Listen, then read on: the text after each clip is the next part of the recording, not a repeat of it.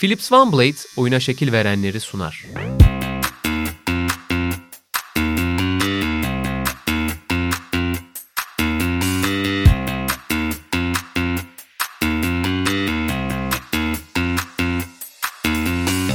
Sokrates'e hoş geldiniz. Philips OneBlade'in sunduğu oyuna şekil verenler serimizin yeni bölümünde sizlerle beraberiz. Ben Aras Yetiş, yanımda Erman Yaşar var.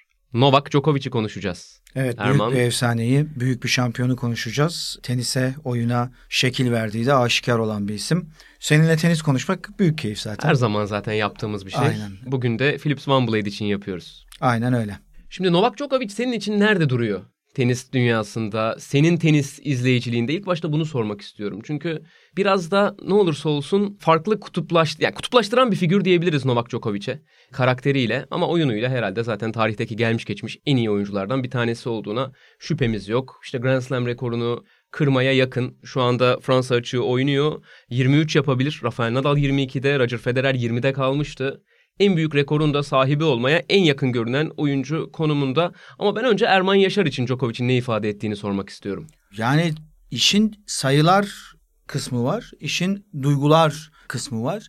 Duygu yönümün özellikle kariyerinin başlarında çok güçlü olmadığı hatta biraz ters olduğu bir oyuncuydu Novak Djokovic.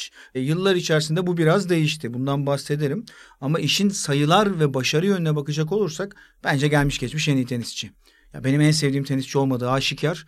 En sevdiğim tenisçinin kim olduğunu da herkes biliyordur muhtemelen. Ama iş dediğim gibi e, sayılara gelecek olursa, kazanımlara gelecek olursa bence Roger Federer'in de Rafael Nadal'ın da önünde şu anda bile önünde ki daha kazan yani Federer zaten bıraktı tenisi. Nadal bırakmaya çok yakın bir görüntü veriyor. Djokovic onlara göre daha uzun bir yol yürüyecek gibi. Belki bir sene daha fazla olur, iki sene daha fazla olur. Ama ne olursa olsun daha uzun bir yol yürüyecek gibi. Şu anda bile bence o yolu yürümese bile kazanımlarıyla bence gelmiş geçmiş en başarılı tenisçi diyebilirsiniz. İyi kavramı başka bir şey ama ben bunun içine iyiyi de katıyorum. Çünkü e, yaptığı şeyi yapabilmek çok kolay değil. Yaptığı şeyi yapabilmek çok kolay değil derken o duygu durumunun değişimine de biraz dem vurayım.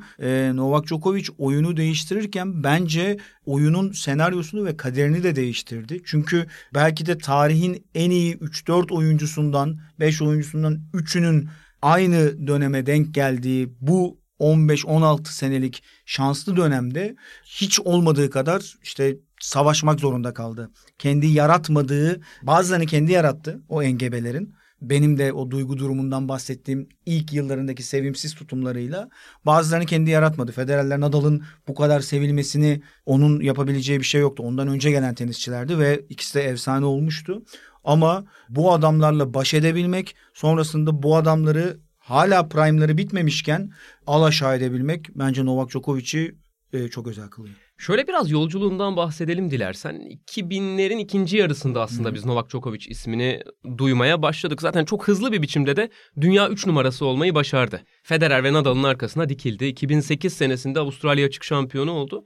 O hep söylenir. Yani Novak Djokovic Avustralya açık şampiyonu olduğunda, ilk Grand Slam zaferini yaşadığında şu anda olduğu oyuncunun ya da işte 2011'den sonra dönüştüğü oyuncunun çeyreği bile değildi. Değil evet. Ama yine çok iyi bir oyuncuydu. Çok iyi bir geri çizgi oyuncusu, çok iyi bir returncu, müthiş bir bekendi var. Geri kalan kısımları biraz istikrarsızdı açıkçası. Hı hı. E, ne olduysa 2011'de oldu ama tabii onun da bir arka plan hikayesi var. Bir beslenme uzmanı Igor Çetoyevic bir gün Djokovic'in maçını izlerken televizyonda verdiği reaksiyondan o anki yorgunluk hissi üzerinden onun bir gluten alerjisi olup olmayacağına dair bir şüpheye düşüyor. Hatta birkaç maçı bitiremiyor, bayılıyor. Aynen. Ee, bir takım problemler yaşıyor Djokovic o dönemde. Kitabında da anlatıyor bunu. Sonra işte ekmek, pizza vesaire e, Çetoyevic'in ona ulaşması sonrasında e, hayatında bazı kesintilere gidiyor. Bazı fedakarlıklar yapıyor. Seni de bir izletelim. Londra merkezdeki hareketleri falan belki gluten alerjisidir. Olabilir.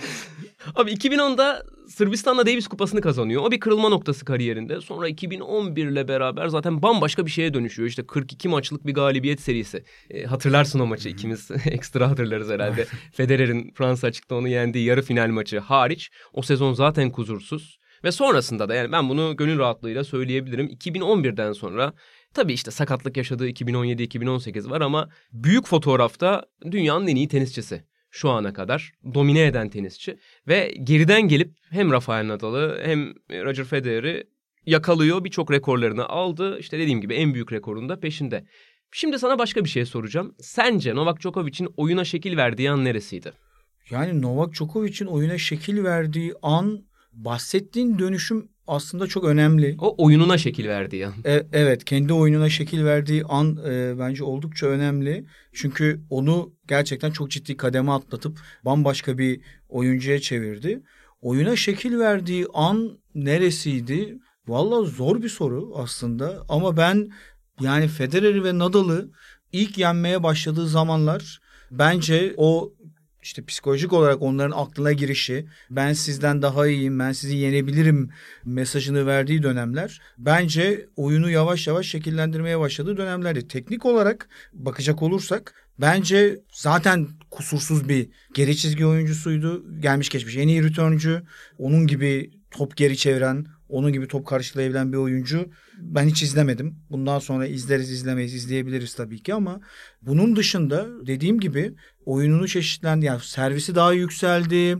Forendi, backend'i zaten çoğu zaman kusursuzdu ama forendi daha yukarıya çıktı yıllar içerisinde ve mental anlamda bence oyuna şekil verdiği yerlerden biri de bu. Daha önce tabii ki yine mental bariyerler ya da mental nokta bu oyunun parçalarından biriydi. 90'larda da öyleydi, 80'lerde de öyleydi. Ama bence 2000'lerin 2000'lerin ortasından 2010'lardan sonra teniste psikolojinin, işte beynin, huzurun, dinginliğin, güçlü kalabilmenin, mental gücün de simgesi oldu. Yani tarihte onun kadar büyük maçta ya da büyük arenada e, maç puanlarından dönen ya da sadece maç puanı olarak da sıkıştırmamak lazım. 2-0'dan Maçı kaybetmeye çok yaklaştı. Sırtı duvara dayandığı yerlerden dönebilen bir oyuncu yok. Bu nedenle ben o anlamda da ciddi katkı yaptığını düşünüyorum oyuna. Ya ben dün işte bir maçını anlattım Marton Fucovic'e karşı. Fransa açık ikinci turu. Şimdi ilk sette biraz rüzgar vardı. İşte akşam toprağın ağırlığı vesaire derken zorlandı Djokovic. İşte bir buçuk saatlik bir ilk set oynadılar. Tiebreak'e gitti. Ama işte yani bir sonraki sette Marton Fucovic tenis oynamayı unutmadı aslında. Ama işte kafadaki savaşı kaybetti ve sonrasında bir sonraki set 6-0. Son sette de çok rahat bir şekilde kazandı. Senin bahsettiğin mental güç burada yatıyor. E, ben bir de şundan bahsetmek istiyorum oyuna şekil verme noktasında. Novak Djokovic'in çok önemli yaptığı şeylerden bir tanesi. Hatta büyük üçlünün diyeyim burada hepsine ben kredi vereyim. Sürekli gelişiyorlar. Yani ben Grand Slam şampiyonuyum, ben dünyanın en iyi tenisçisiyim, gelişmeyi bırakayım gibi bir düsturları olmadı hiçbir zaman. İşte Rafael Nadal'ın ilk çıktığı dönemde nasıl bir oyuncu olduğunu hatırlıyoruz. Yıllar içinde e, ne kadar agresifleşti, vücudunu korumak için servisini geliştirdi. Sert kort başarıları aslında biraz buna tekabül etti. E, Amerika açığı kazanması vesaire. E, Novak Djokovic'e baktığımızda servis onun için bir kamburdu kariyerinin ilk yıllarında. E, yıllar içinde bayağı etkili bir servisçiye dönüştü. Şimdi toprakta dahi servis onun için bir silah. Dün mesela çok kritik yerlerde çok önemli servisler çıkardı. Federer'e baktığımızda Federer zaten kusursuz bir oyuncuydu. Kusursuz görünüyordu. Ama o da 2014-2015 gibi ben farklı bir şeyler yapmalıyım dedi. Raketini büyüttü. Daha erken return yapmaya başladı. Backend'de daha e, kapalı bir griple vurmaya başladı. Daha agresifleşti ve ikinci baharını yaşadı. Yani oyunlarına şekil vermeyi ve bu şekilde oyuna da şekil vermeyi asla bırakmayan oyuncular bunlar. Aslında ben üçünü de burada bir anmak istiyorum Kesinlikle bundan öyle. bahsederken. Yani üçünden konu açılmışken birincisi bu senin dediğin şey biraz birbirini etkileyen de bir şey. Yani Federer bu kadar mükemmel olmasaydı, Nadal bu kadar mükemmel olmasaydı belki Djokovic de bunlara çok gerek duymayabilirdi. Çok domine ettiği bir 10-15 yıllık dönemde yani Federer'le Nadal'ın olmadığı ve rakiplerini yenmek için kendi mevcut silahları e, yeterli hatta fazlasıyla yeterli bir konumda kalsaydı belki bunlarla uğraşmazdı. Ya servisimi günde 3 saat çalışacağım 15 dakika çalışırım diyebilirdi. E, hepsi biraz birbirlerini yukarıya çekti. Bir de tabii ki yani sadece Djokovic olarak değil üçlü olarak düşünüldüğünde teniste bu üç adamdan önce her zaman bir kort spesiyalistliği varken e, bu Federer'le başlıyor tabii. Burada payı Djokovic'e veremeyiz ilk anda. E, çünkü Federer ilk belki de tüm yılı aynı mükemmelliğe yakın. Biraz toprağa ayırabiliriz. Toprakta her zaman O da biraz Nadal zedelik yani. Evet. Ya sonuçta olsun. Grand Slam kazanabilecek seviyedeydi ve kazandı. 3 Fransa açık kazanırdı ee, bence başka bir dönemde. Aynen. Yani Novak Djokovic de bakıyorsun en iyi döneminde dünyanın en iyi sert kort oyuncusu. Dünyanın işte Federer varsa en iyi iki çim kort oyuncusundan biri. Şu an Federer yok en iyi çim oyuncusu. Toprakta da dünyanın en iyi ikinci oyuncusu. Yani bu acayip bir şey. Üç tane farklı bambaşka dinamikleri olan kortta bambaşka özellikleri tenisçiden bambaşka talepleri olan yerde bir oyuncunun ya dünyanın en iyisi ya dünyanın en iyi ikinci oyuncusu olması zaten Novak Djokovic'in oyun üzerindeki etkisini ve gücünü gösteriyor. Şimdi her zeminde oynayan Novak Djokovic'ten bahsettik. E, her sakala şekil veren Philips Van Blade'den bahsedelim biraz. Tabii. Son derece güzel bir cihaz. Zaten burada bizimle beraber Philips Van Blade. Ee, sana da şöyle Sesi de maşallah şahane göstereyim. geliyor. kulağa. Aynen. Bu şu içindeyim. kısaltır, şekillendirir, tıraş eder. Farklı uçları var, farklı uzunluklarda sakalınızı şekillendirmeniz mümkün. Şekillendirecek misin? Ee, bunları kullanarak şu anda şekillendirmeyeceğim ama çok hevesliyim bunu yapmak için. Yani burada şekillendirirsem eğer şekillendiremem diye korkuyorum. Peki. E, açıkçası ayna yok çünkü karşımda. E, ama Philips One Blade'i deneyeceğim. Şöyle söyleyeyim oynar başlıklı. Yani bu sayede farklı yönlere hareket edebiliyor ve bununla beraber çok güvenli bir şekilde yüzünüzü kesme korkusu olmadan tıraş olabiliyorsunuz. Ayrıca mesela seyahate gidiyorsunuz diyelim öyle çok fazla e, imkanınız yok bilgisayarınız yanınızda. USB ile bile şarj edebiliyorsunuz. Harika. Sakalınıza şekil vermeniz gerekirse Philips One Blade müthiş bir cihaz. Oldukça pratik bir ürün. Ee, Djokovic'e de önerelim bence. Çünkü onun da zımpara gibi bir sakalı var. Acayip. Yani acayip. Hani bıraksa nasıl bir suratı olacak ben şey yapamıyorum. Tabii ki yani özellikle sürekli gezen, sürekli turnuva üstüne turnuva oynayan, sağa sola giden oyuncular için de bence de son derece hayat kurtarıcı bir ürün. Şimdi Novak Djokovic'in macerası tabii artık çok farklı bir safhada. Yani sen programa şekil veren notları aldın zaten. Aynen.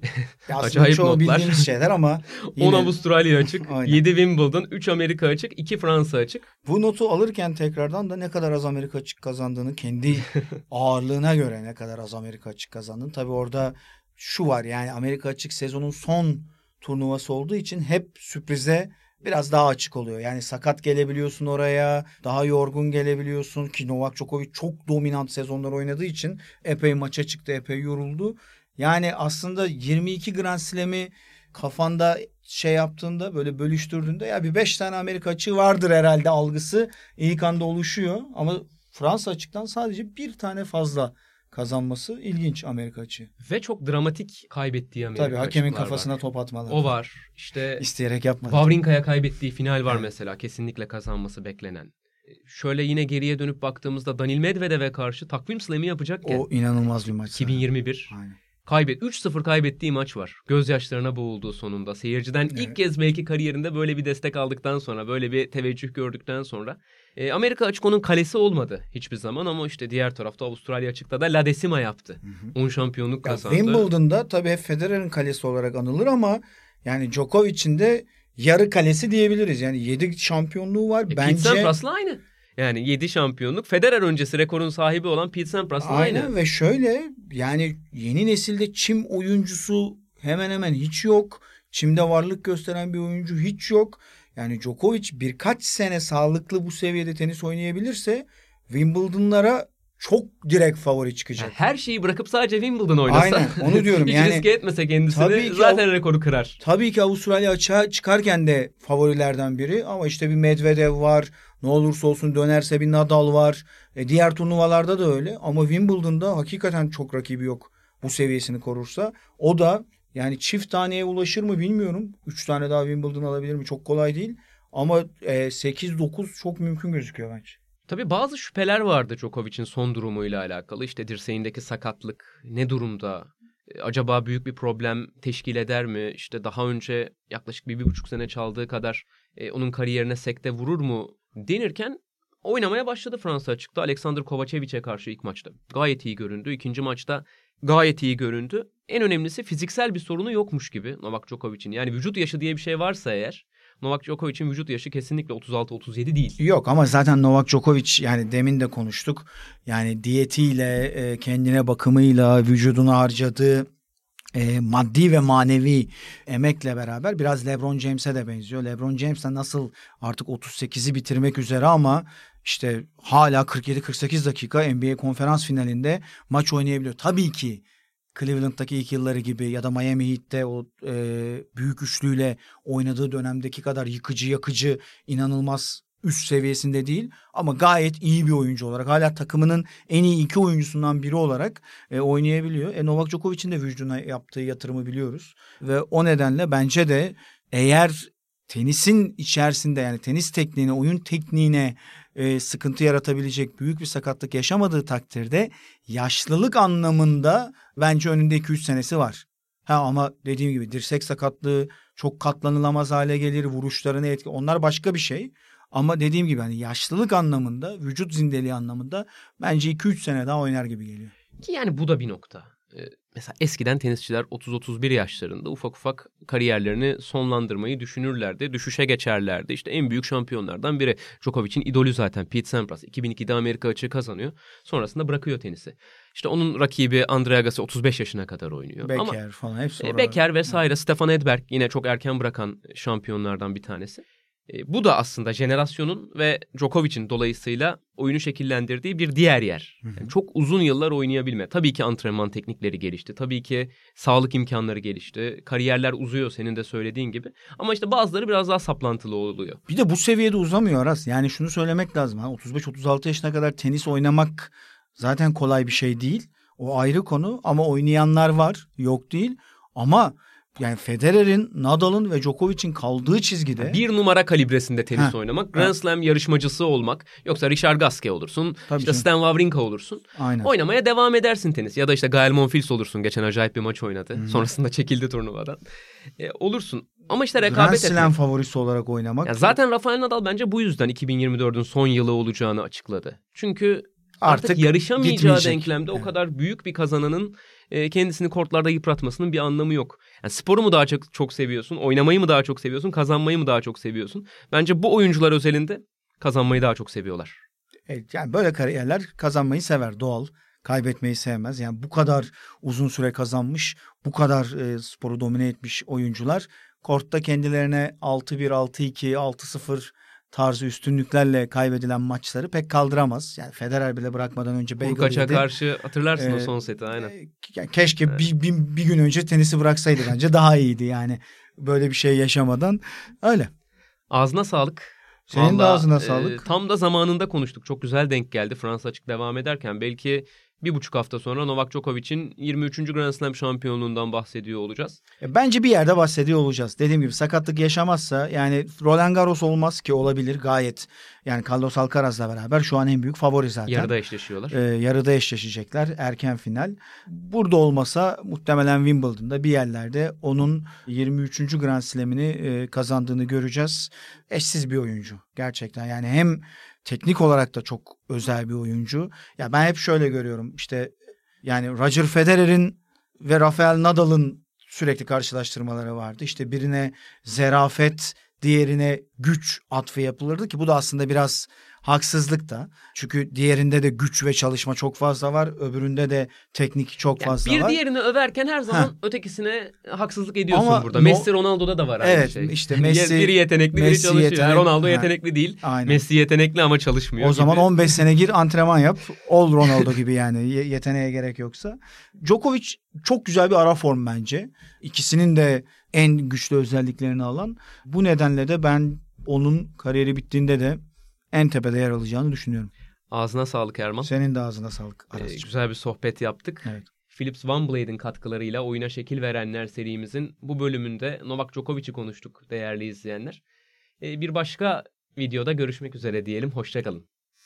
Philips One Blade oyuna şekil verenleri sundu.